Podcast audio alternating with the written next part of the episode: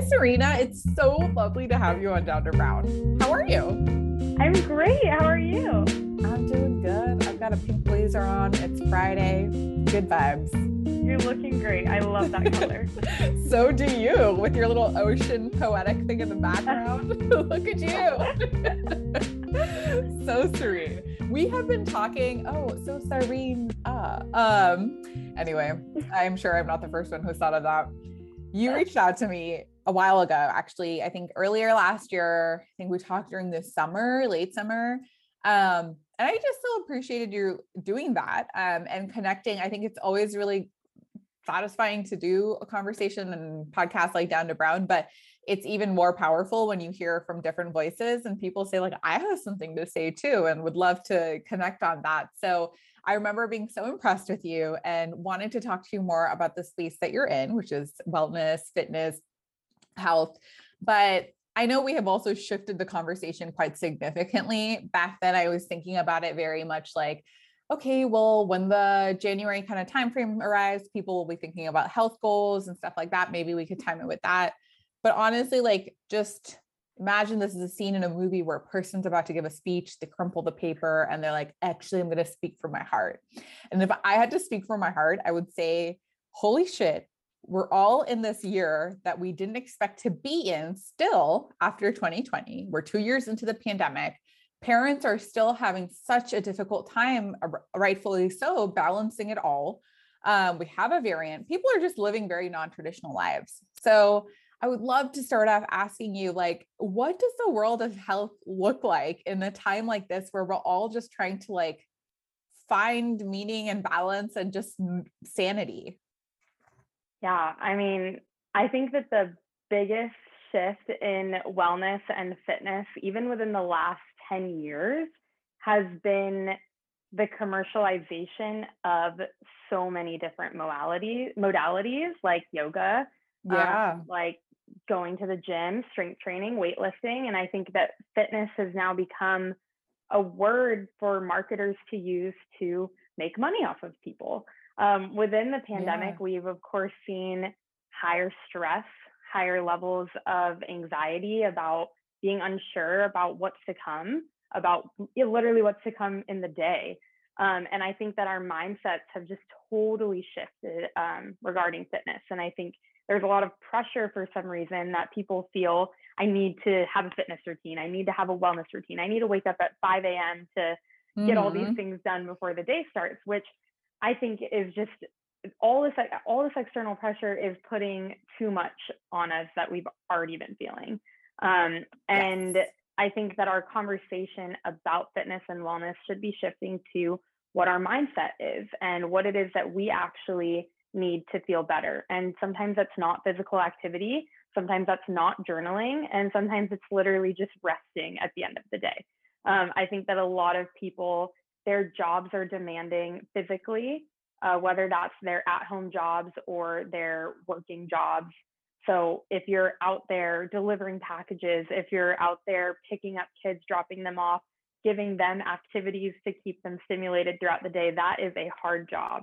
Um, yeah. And we're putting, we're using a lot of our physical and mental energy on helping other people and I think that what we need to start to think about is how we're helping ourselves first. So the things that we do right when we wake up, the things that we do right before we go to bed, and how we can kind of shift the way that we're viewing our mindsets and the way that we're treating ourselves before we help out other people. You raise a really interesting point in, addition to all the wise things you just shared. Um, what to you is fitness? Like, what is your definition of fitness? That's a great question. Um, I use the word fitness because it is the easiest word for people to understand what I do. Mm-hmm. Um, my perspective on what I do is finding ways to be joyful through physical activity. So, finding mm-hmm. ways that we can empower ourselves, empower our minds, empower our bodies to feel joyful. Um, and fitness is just that buzzword that makes that make sense so I don't explain things in a million words. Um, and uh, yeah, I think that would be my my entire definition there. I um, really appreciate that because I think with fitness, we tend to have this idea of like fitness and like Barry's boot camp. Mm-hmm. I've been really challenging myself to think differently about fitness um, as someone who doesn't even know as much as you do, um, just as someone who's trying to do it um, every day and rethinking that and trying to balance that with your body just asking for different things, especially the last two years. Um, it's not possible for me to replicate that lifestyle when I was working and things were before 2020. Um, but I think one thing that I like struggle with is like, especially, you know, as we turn to even social media in this time, you see a lot like my coworker and I were just talking about how she sees these routine videos of like you wake up and like day in the life of and you do all these aspirational activities and they're very aesthetic right? Like you wake up and you pour your matcha you do yoga you take a meeting you do some stretches walk your dog and like these are beautiful but i just don't know in reality are people doing this? And so i feel like especially as we turn to social media more and more in a time to stay connected with folks around in our lives how do we also manage the messages we're seeing about fitness and health and what like the reality of it is. Right. I think that those i mean i could talk for ages about those videos but i won't. Yeah. Talk for ages. We have yeah. ages here. I think that the message that that hopefully these people are trying to put out is these are the things that i do to feel good and confident and powerful in my skin. Um, mm. Um, and I think that that's a message that we can definitely take. And how is it that we can feel powerful and confident and wonderful in our own skin? Um, and I, I would say that these videos are probably mostly unrealistic. Um, yeah. Thinking about are these things, yeah, like, are you really doing this every day? Are you really waking up at 5 a.m. and making five lattes and going to the gym in your cute outfit like how many cute outfits do you have? Um, and of course these this might be somebody's reality and that's great and it's wonderful that they feel powerful and confident in that but how can we feel powerful and confident? Um, and i think removing all of the the consumeristic qualities from those and thinking about okay i have this rainforest cafe mug that I've had my whole life. And it makes me really happy to drink out of this mug because it reminds me of the memories that my family has made at Rainforest Cafe. Yeah. Um, rather than like getting a clear mug that's $40 because I want my coffee to look pretty. Yeah. Um, and, you know, thinking about those things that kind of bring you that little sense of joy in the morning or the outfit, like this sweatshirt makes me feel so great. That's why I wore it today that blazer makes you feel so great. Maybe that's why you wore that today. Mm-hmm. So thinking about those those little things like these earrings, you know, there's so many things that can make us feel beautiful for different reasons and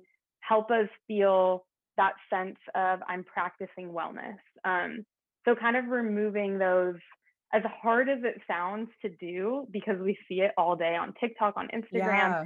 But removing those those pressures from other people who don't look like us, who don't have the same background as us. Everybody is going through life at a different pace with a different background and thinking about what is my pace? What is my background? How can I feel like that? That's so beautifully said. And I think it could be uh, applied to many things where it's not just fitness, but like what you tapped into, I thought was brilliant of like what we think should be there for the sake of like a you know other people and aesthetic versus what are the small meaningful things that give joy to you? Even if they clash like so what? Like that's what makes you happy right? Like there might be a, a time where back in the day i would have even put this outfit together. I didn't even think about really like the outfit today. I thought about like the pieces like similar to what you said where i was like i want to wear that gray shirt because it's comfortable. I want to wear mm-hmm. a sports bra. I want to wear like a blazer because it's like brightening up like my day.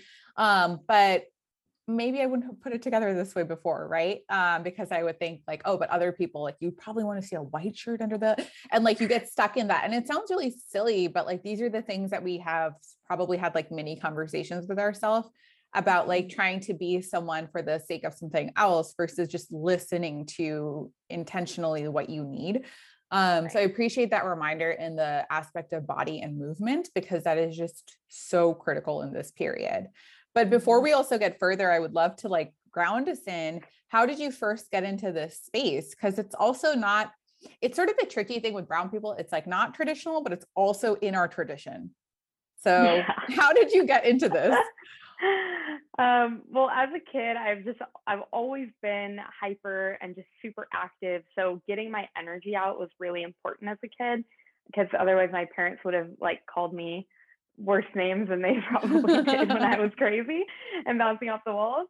Um, but as I grew up, um, fitness kind of became this safe space for me. It was something that when I was in therapy, my therapist was really behind me going to the gym to relieve stress, to relieve anxiety, to feel better about myself. Um, and it kind of became that safe space for me as in my teenage and um, and college years. So uh, when I went to college and I was transitioning of not having a community anymore, the gym really became my community.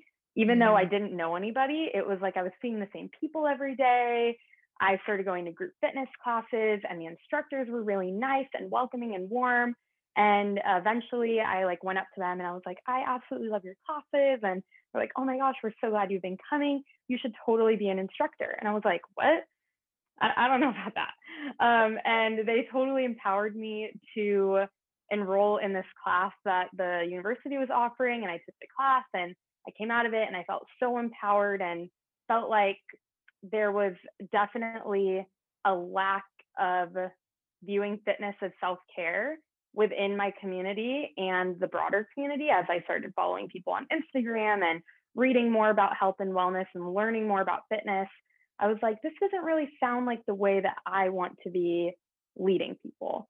Um, yeah. Um, and that's kind of what really made me feel like I had a sense of responsibility within the community since I didn't see anybody that looked like me either. So, and I was in Oregon, so predominantly I was the only person of color in most classes.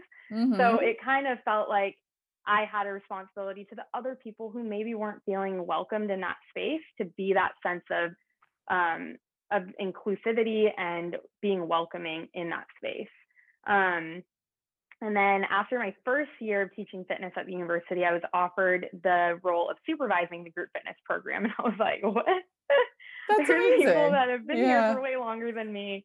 Um, but it gave me so much confidence and made me feel so good about where I was heading and that I kind of found my calling and I learned so much from the professional staff at the university that it just it just made me feel really solid and that this was really my calling. Um, and that's kind of how how I ended up here now. oh my gosh, that's incredible. So it sounds like it both you found it, it found you as well. Mm-hmm. Um, and I feel like that happens with the best of things that like our calling, our passions that we just like can't even deny ourselves. The universe will find a way. Um, and this is where I'd love to tap into you you mentioned even just being physically in a demographic that you weren't as represented. Um, and that's often the case in the US like for except for a few cities. Um, and so one thing that really strikes me is like being a brown instructor in fitness and that's something we sometimes even joke about with like yoga like it's being taught by people who are not identifying as south asian but talking about it very confidently sometimes like yoga explaining in a way that feels like oh gosh like that that's like what i grew up with my parents telling me yeah. but now i'm hearing something else so what is it like to be a brown instructor and like leader in fitness especially in a place where you might be underrepresented right I think that's a great question. And I've never heard yoga explaining before, but I love that that is such a clever term. I'm going to use that all the time now. Of um, course. but I I really think that it's just an interesting experience being in this space because even now being an instructor, like I went to a new class maybe like a month ago and I felt so incredibly unwelcomed in the space. Um, especially in the city that I'm in now, where it's mostly um, not people of color who live here. Like we're the only people of color on our street, even. Um, and it it's just it's funny that I still feel this way, even though I'm confident in my abilities, I'm confident in my knowledge, um, and I still feel unwelcome in some spaces. And I I think that it makes me feel like I have even more of a responsibility to help other people Mm. who don't feel welcome in the space, um, particularly financially being unwelcome in spaces, since it costs a lot of money to go to a fitness class, like a ridiculous amount of money to participate in a one hour experience. Yeah. Um, and being able to provide classes that are free so more people have access to that knowledge more people have access to the space and that they just feel included um, i think that that is so important and being from the privileged perspective of growing up with the time to participate in sports with the means to go to fitness classes it feels like even more of of a calling to be able to use that experience of still feeling unwelcome in a space that I should have felt welcome in. So I can then bring that to other people and bring that experience and bring that knowledge and almost like that advantage of having a couple years more experience in that space and bringing it to them as Mhm. a way to just bring people into the space. I don't know if that really answered your question. Now I'm going on like another tangent. No, that is like, and it, what strikes me about you, in addition to so many things, is your ability to take your experiences and garner empathy um, and being able to use that as a superpower and your um, advantage, basically to your advantage to help other people feel included and Mhm. uh, make things more accessible to them, especially with yoga. To your point, like I remember there was a time where I was going through a really challenging time and I was like, gosh, like I was fantasizing the eat, pray, love situation of like, I should just go on a yoga retreat, but like maybe somewhere locally. Very expensive. Um, it was like thousands of dollars to even like spend um a weekend in a place to Mhm. like be able because a lot of it is also the as aspirational aesthetic of yoga sometimes that I feel Yeah. like gets incorporated in somehow. Um, whereas like if you did this in India and I was telling my my dad about it and he was like, you don't it's free, come to India, pay for your ticket, but like come to India and like all you have to do is some seva at the like yoga center. But that's usually how yoga is done, right? Like also using your body to give back to other Mhm. people, like whether it's cleaning the floor, serving the food, making the food um but you like do yoga because that's like a free access you just need like a little square like rectangular space not even a mat and you can get your yoga session in um Yeah. so that part is always very interesting to me like this capitalization of fitness and also like where it can really um to your point earlier even with TikTok and like Instagram like really fuck with your mentality of like what you're even trying to achieve about it Totally. I think that that is such a good point of the thousands of dollars that people spend to get these experiences that literally should be free in a sense monetarily, but rather than the actual principle of bringing people together through movement, seeing people as humans rather Mhm. than seeing them as a paycheck almost, which I think yeah is a lot of what these programs are doing is like the more people I get, the more I'm going to get for providing this experience, which right I think is great and a great way to to use the skills that you've learned and put that effort into in order to make a living. Um, but it's also important to acknowledge the roots of what you're teaching. yes. Um, so if you're like in Southern California and doing this retreat and it's all Lottie di da juice cleanses and yoga and everybody is white, like you're not acknowledging then where it came from. Or if somebody is a person of color or identifies as South Asian or has practiced yoga before, acknowledging that they have that experience as well and that some of the things that you're saying might feel ostracizing to them. yeah Um, like my dad and I went to this yoga class in the park.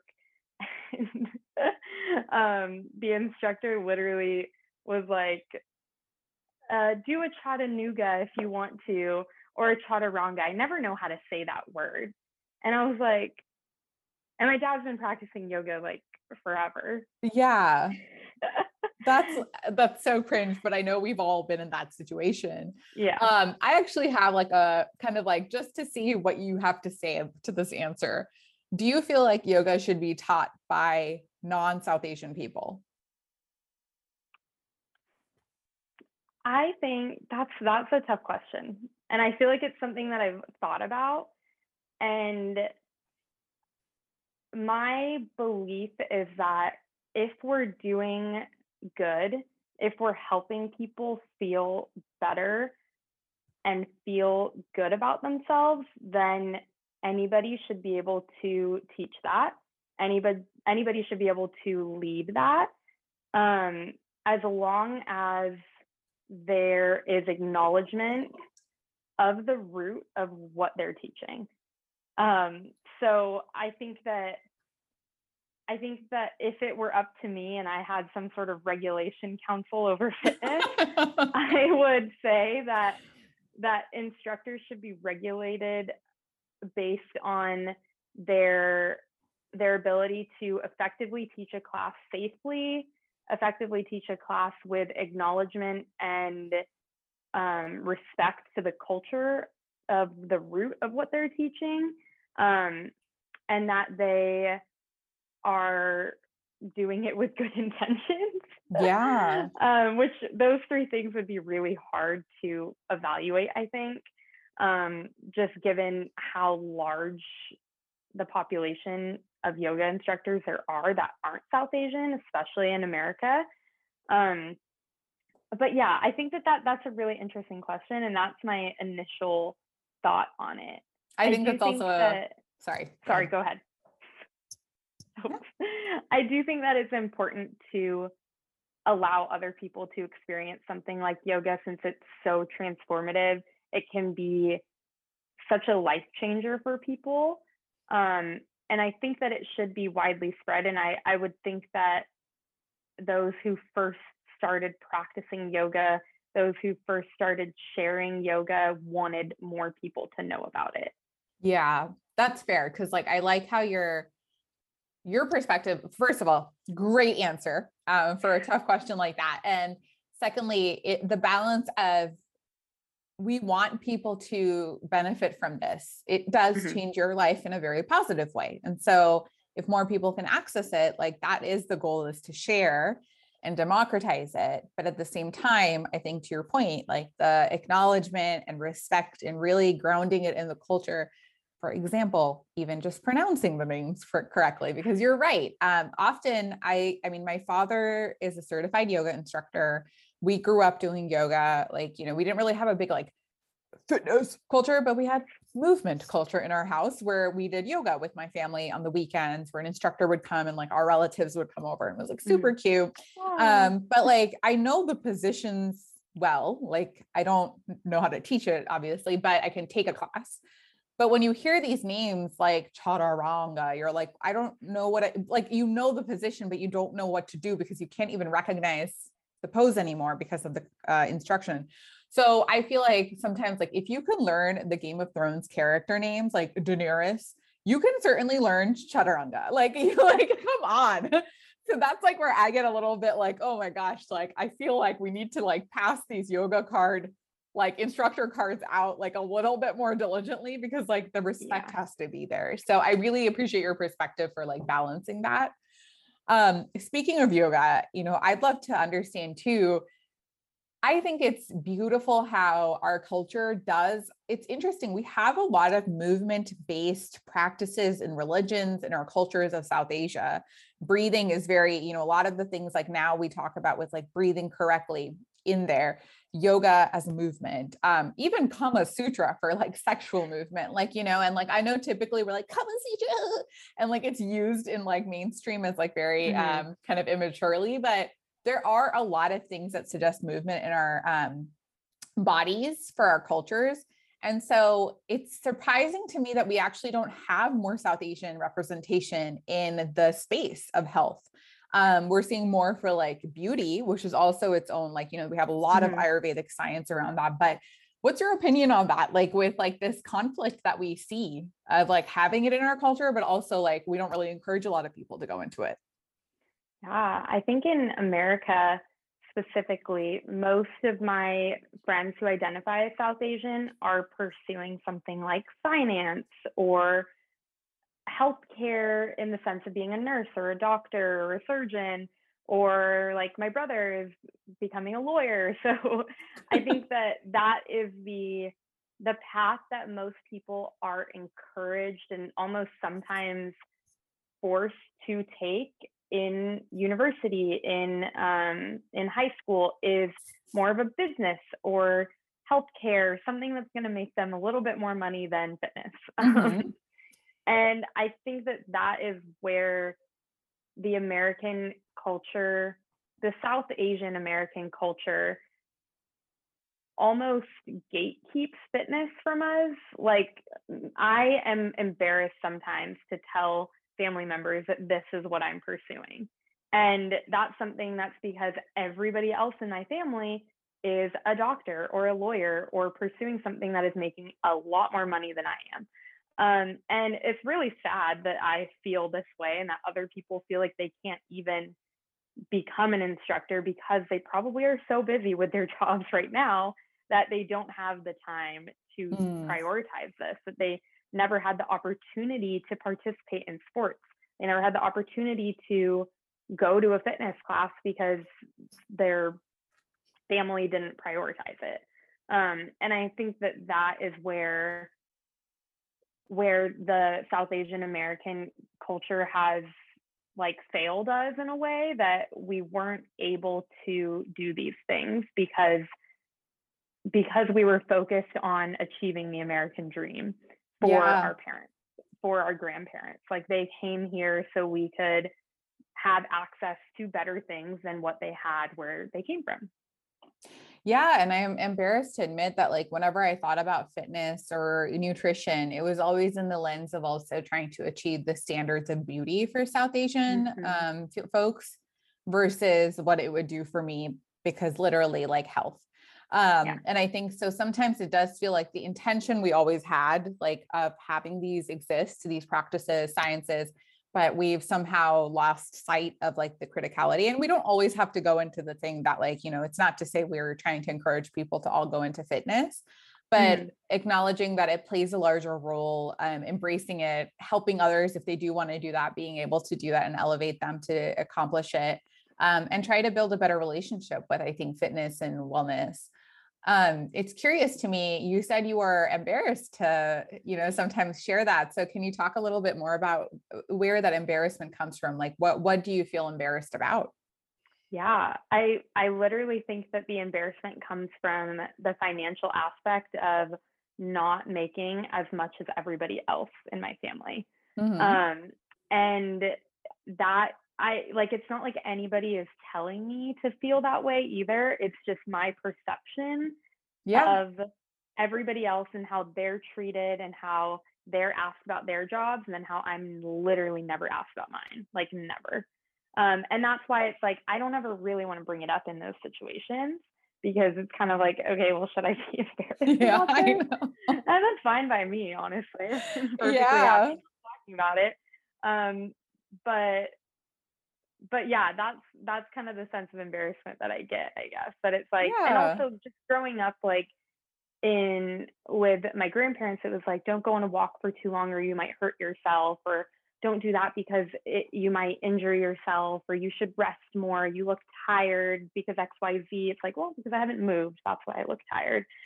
yeah, totally. I think we've also seen it very differently because of the hustle mentality, the immigrant grind, mm-hmm. the American dream.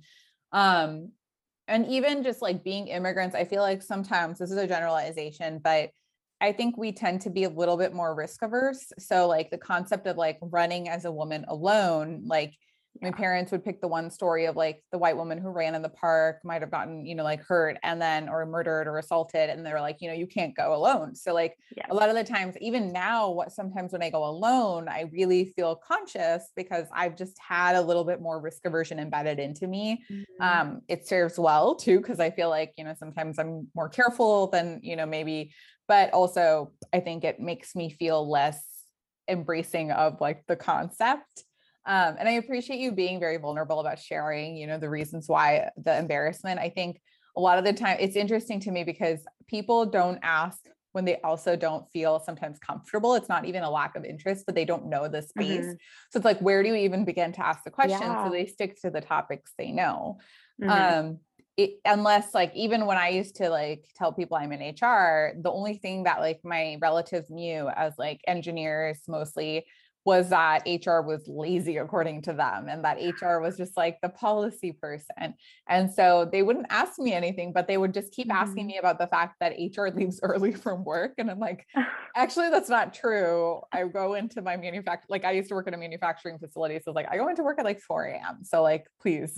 Um, but it's like just these misconceptions. So they wouldn't even ask, but they would talk for days if someone was an engineer about like mm-hmm. that topic sometimes I feel like basically the discomfort is also what prevents from yeah. people. So I appreciate you not letting that hurt your chances of like your courage to pursue it because we do need people like you out there representing and making it accessible to us too. Seeing you do it makes me feel like, okay, I can do it too. Yeah, you totally can. I I really appreciate that acknowledgement too, and I think that's a really good perspective of feeling uncomfortable bringing up the topic because they don't they don't know really anything about it or really anything about what I'm doing because I also haven't openly shared. So maybe I will openly share next time. Yeah, be obnoxious about it. be that person be who like, turns everything go. back. yeah. um, and so like actually in that note, like what would you when you talk when we talk about making it more accessible to folks, like especially let's click into our community, like how when you work with south asian clients how do you what kind of conversations do you find yourself having to make it more accessible to them these you know kind of just truths and realities of movement fitness health yeah i think that the biggest barrier that a lot of the south asian clients that i work with actually any clients like older adults young men south asians um, everybody feels like they don't have time to take care of themselves. And that is why they normally gravitate towards training with me because our sessions are a time to take care of ourselves. It's not, I'm not a drill sergeant. I am your guide, not even like a teacher. I am your guide, I'm your friend. And we are going to use this hour to feel better about ourselves. And those conversations during our con- fitness consultations, which are usually like a 30 minute phone call, most of those conversations are I do all of these things and I just cannot find time for myself. So I really want to exercise, move twice a week to feel better about me. And I'm like, okay, let's do it. Um, why do you feel like you don't have time? And that's where this universal truth comes out that I feel like I have to take care of everyone. Mm. And that I think mostly for South Asian women is because we are taught that we are in the kitchen during family parties and we're cooking and we don't get to enjoy the time that everybody else gets to enjoy. Last one at the table for dinner, first one up to clean up. Um, and that is our role. And growing up now in a time where that's not something that's normal in American culture anymore, and it's kind of steering away from that, we have the ability to speak our minds more freely, hopefully, um, and we can hopefully carve out that time for self care. And um, most of what I tell people when they feel this way is the reality that if we are not taking care of ourselves, we are not going to take care of other people in the most effective way. And if we are not carving out that time at the beginning of the day where before anybody else wakes up. We wake up two minutes earlier to just breathe. We can wake up two minutes earlier to just stretch our arm because it hurts. Yeah. Um, and using those little moments in the day when we can prioritize ourselves before we take care of all of the other things that we need to take care of, whether that's work, whether that's our family, whether mm-hmm. that's our pets, anything, like finding that time where we can we can start our journey even in the smallest of ways. That is so real, Serena. I think that that hits hard deeply. Like um, I feel like because I think a lot of us haven't grown up with mothers or women in our lives where we've seen themselves be able to even put themselves first if they wanted to. Um, and mm-hmm. I think mm-hmm. we've internalized that to some degree. So I think that's such a great truth that you've hit on. Um, so in that lens like how would you advise you know your uh, south asian women listening or your clients like how do you advise them to start putting themselves first and what are some easy practices that we can incorporate let's say like we do nothing right now to take care of ourselves and we're just hustling yeah Easiest way is reflecting on our mood and on our actions. So everything that we think and everything that we do are related, right? Mm-hmm. So in the beginning of the day, how can we prepare ourselves for what's to come? That's by setting an intention. So a sankalpa, which you've probably heard of in yoga before, it's a yogic practice of setting an intention, um, which usually san means a like devotion to the highest truth or the highest power. And then kalpa means a vow. Mm-hmm. So um, normally that's to reach enlightenment of some sort, but this is a little bit more simple, but just acknowledging the root of where this intention and this affirmation comes from. Typically, they're set in an I am format. So I am resting. Maybe that's your intention in the beginning of the day. And that's a way that we can just start the day off in a way that we just thought about ourselves. And that was the first thing we thought about. Mm-hmm. Rather than waking up and thinking, okay, I got to do this, I got to do that, I got to do that we're waking up and we're thinking, what is my intention? I am restful. I am resting. Something that we're actively going to be doing that we can remember.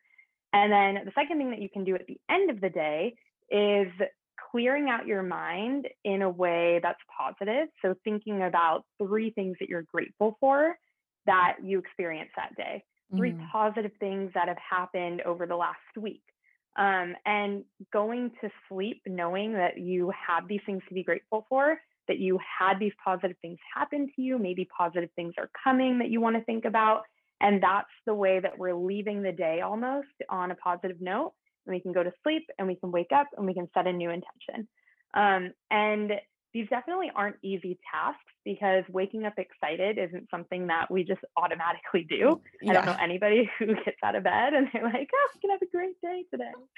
Um, except people on TikTok, of course. Yeah. Um, at 4.05 a.m. At 4.05. They're like, I'm ready. um, but yeah, so starting out the day with that intention is going to take a lot of work and ending the day with a positive feeling is going to take a lot of work. Um, but if you're looking for something to do right now we can do a quick practice if you want. Oh yeah i would love that. Okay okay. Yeah could we actually so, end with that? I have like one couple more questions. Totally. Because i when it. you mentioned like i am resting is rest bad? No it's crucial and eh, so why do we resist it so much? Because we're like, oh, resting is laziness. We glamorize the hustle culture. So how would you like normalize rest? If you didn't rest, your muscles, your mind literally would never work. Yeah. that is like the simplest term. but good point but literally with like the science of our muscles when we're working let's say we we do bicep curls every day and they never recover like we're literally doing this all day our muscle is going to tear. Mm-hmm. we're going to be fatigued in our arm. Our wrist is going to start to feel it. Our shoulder is going to start to feel it. Our back is going to start to feel it. Our chest is going to start to feel it. And eventually we're just going to fall apart. Because yeah. that one body part our brain or our bicep is working overtime and we're never giving it time to regenerate its muscular structure. We're never giving our brain time to regenerate and rest and turn off. Um, and that rest time is almost crucial to gaining that strength. Um, something that in fitness is often overlooked too is recovery. And recovery can be rest. So sometimes mm-hmm. people stretch as recovery. Sometimes people foam roll or use like a massage gun to recover. And that is doing something. It's allowing our muscles to stretch rather than be contracted, is what we usually do when we're working a muscle. It's allowing them to stretch, stretch and lengthen. And that is what gives us extra strength. Yeah. Um, so that's what's going to help us feel better and rest is literally like necessary. yeah, for survival. No, that's so yeah. helpful. And what if we wake up and we're ha- we wake up in a bad mood because you've talked about like mood and actions like connecting, but what if you start your day kind of in a low base? how do you how, like and especially a lot of us are kind of doing that now we wake up and we're Mhm. like anxious we wake up and immediately feel like gosh like another day of this like drab like Yeah. how would you advise like ways to not feel like and now i forgot about it but more like how to balance that and feel some positivity and optimism in our day Yeah, I think that the the easiest thing to do in that sense is reflecting. And uh, even though reflecting can be very, very difficult when we're in a bad state, it almost always helps to feel better to dump out the emotion and really sit with the feeling. I'm not somebody who who says to just keep going past the feeling. I am somebody who sits with feelings, and that's why I cry a lot. Um, but but it's it's something that really helps to to start the day off in a good way. Even if feeling sad may may make you feel like it's looming over your day in some sense, most of the time it helps to sit with the feeling and move past it. Otherwise, then we're just thinking about that all day. Yeah. Um, I'm going to plug something really fast. So the wellness Yes. journal that I just launched, it um, it's meant to kind of help with these situations. So this is like um, an example of a page. So we check in with our mood in the morning, and it's like a mood analysis. So it's literally a sad face, a neutral face, and a happy face. And that is the first thing that you do after writing the date on the page in this wellness journal.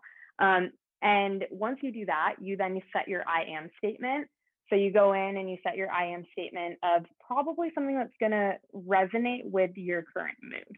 Um, and that is like the biggest piece of the wellness journal and why I wanted to create it because it helps on those days when we wake up and we're in that bad mood because we can actually identify it on a piece of paper like in front of us and be like it's a shitty day mm-hmm. cross it. Yeah. And then directly go into something that's actionable how we want to feel and maybe that's i am happier today. Maybe that's your intention for the day. And you can then remind yourself of that all day that i am happier today and then there's a whole section for your thoughts and feels is what i call it where you can literally write down why you're feeling sad and actually reflect on that um, and then every day there's a different guided prompt. So the one for this day is what has gone well this week. And that is actually really fitting for what we're talking about because yeah you can think about, well, I guess this happened on Monday. And even though it's Thursday now, I'm feeling this way, but that was really fun. And now I get to do it again on Monday. So I'm really looking forward to that. right Um, and I think that that really helps to think about why we're feeling a certain way. And there's also a hydration and a sleep tracking portion. So if you ended up getting four hours of sleep, then you can be like, oh, that's maybe why I feel really tired and sad this morning. Um, or if you got eight hours of sleep, oh, maybe I just needed to sleep off this feeling. Maybe I need to go back to bed. Like, yeah so many maybe I need times it's like I'm just health day. hungry or sleepy Yes, I'm dehydrated. Like there's so many different things. Um, so I just wanted to share that really fast of a I way that, that. you can kind of think about things. I'd love, yeah, and I'd love to share it more on the page too, because I think that's such a wonderful way to be able to just like set our day with intention, feel Mhm. the thing that we need to, and like be more in touch with like what our mind and body is experiencing. Um, and speaking of, I'm ready for my mind and body to experience the exercise that you're mentioning before we get to the chip chip round. So Yay! um, would love to do it. Okay, cool. So if you're comfortable in your space right now, you can close your eyes if that feels Mhm. good, or just soften your gaze. If you're driving, please don't close your eyes. You're listening to this. um, but uh, I'll just invite you to soften your jaw if that feels good. Unclick it if it feels clenched. Maybe tighten up your face, bring your eyebrows together, scrunch your nose, and then just let it go and release. Take a big breath in through your nose and out through your mouth. And allow yourself to hear any sounds around you. Allow yourself to feel anything that you're feeling, the clothes on your skin, maybe a hair on your face. Just bring a big smile to your face. And start to think about three things that you're grateful for today. It could be anything, three things that make you feel good, that make you feel positive, that make you feel loved, encouraged. Three things, it could literally be anything. Once you have those three things, take a big inhale through your nose, a big exhale out your mouth. Hold on to the feelings that you're feeling right now. Hold on to the way that these three things make you feel. Take one more breath in through the nose and out through the mouth. Flutter your eyes open. If it's available to you, give yourself a big hug. And that is the easiest way to practice self care. And we did it in like one minute. Serena, that was amazing. I feel radically different. Um, Yay. thank you. It's such a small thing to do. I didn't need anything but your voice to walk me through. I feel so much better. Thank you Yay, for sharing that with us. Of course. Oh, what a wonderful way to too. enter. uh, what a wonderful way to enter the chip chip round. I'm like nervous. Mm, be nervous. No, I'm kidding. It's not that bad. um, all right. So, easy one protein shakes, yes or no? Absolutely. Do I give a why? Uh, yeah, I would like to know your answer. To why? Um, easy protein is better than no protein. That's fair. What is your spirit yoga position? For example, like a spirit animal, but similarly, what's your spirit yoga position? Lotus pose. Oh my gosh, my dog is Oh, he's like, you better answer me. lotus Oh. pose. Um, because I learned that a lotus grows in the mud but blooms into a beautiful flower. So I feel like when I'm in lotus pose, I'm blooming to who I'm meant to be. I, I love that. I love this cuddle fest happening. Your dog is like spirit animal. It me. Hi, baby. So you get to host a party with an unlimited budget. So you can go wild. What would you include for your guests? All of my favorite wellness products. Mhm, Wellness journal that just launched yesterday. Of course. um yeah literally all of my favorite wellness products which is uh, which is a lot of things um so i guess like off field that's a great one Mhm. they're a cannabis company they make cbd hydration Mhm. um and it makes your workout feel even better than it normally does so definitely like five bags of those for everyone Maharindi, which is a CBD skincare brand. You can see the theme, everything CBD. Mhm. Are you in the Pacific Northwest or are you in the Pacific Northwest? I, I know. Truly. Those, those three things. Those are the top. I love that. I want to be at this party. Um, I love the goodie bag you're going to send us home with. If you went to the Oscars, um, which celebrity would you want to present an award to? Not really tapped in with the, the Oscars this year. So I'm going to say anybody from the movie Don't Look Up.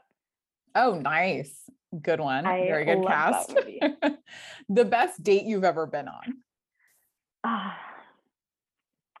it was a beach date and we spent the whole day at the beach and we like giggled the whole time we were walking on the beach and the drive home we blasted music and sang to our favorite songs it, it was like the best and just the ideal day Oh, that sounds amazing.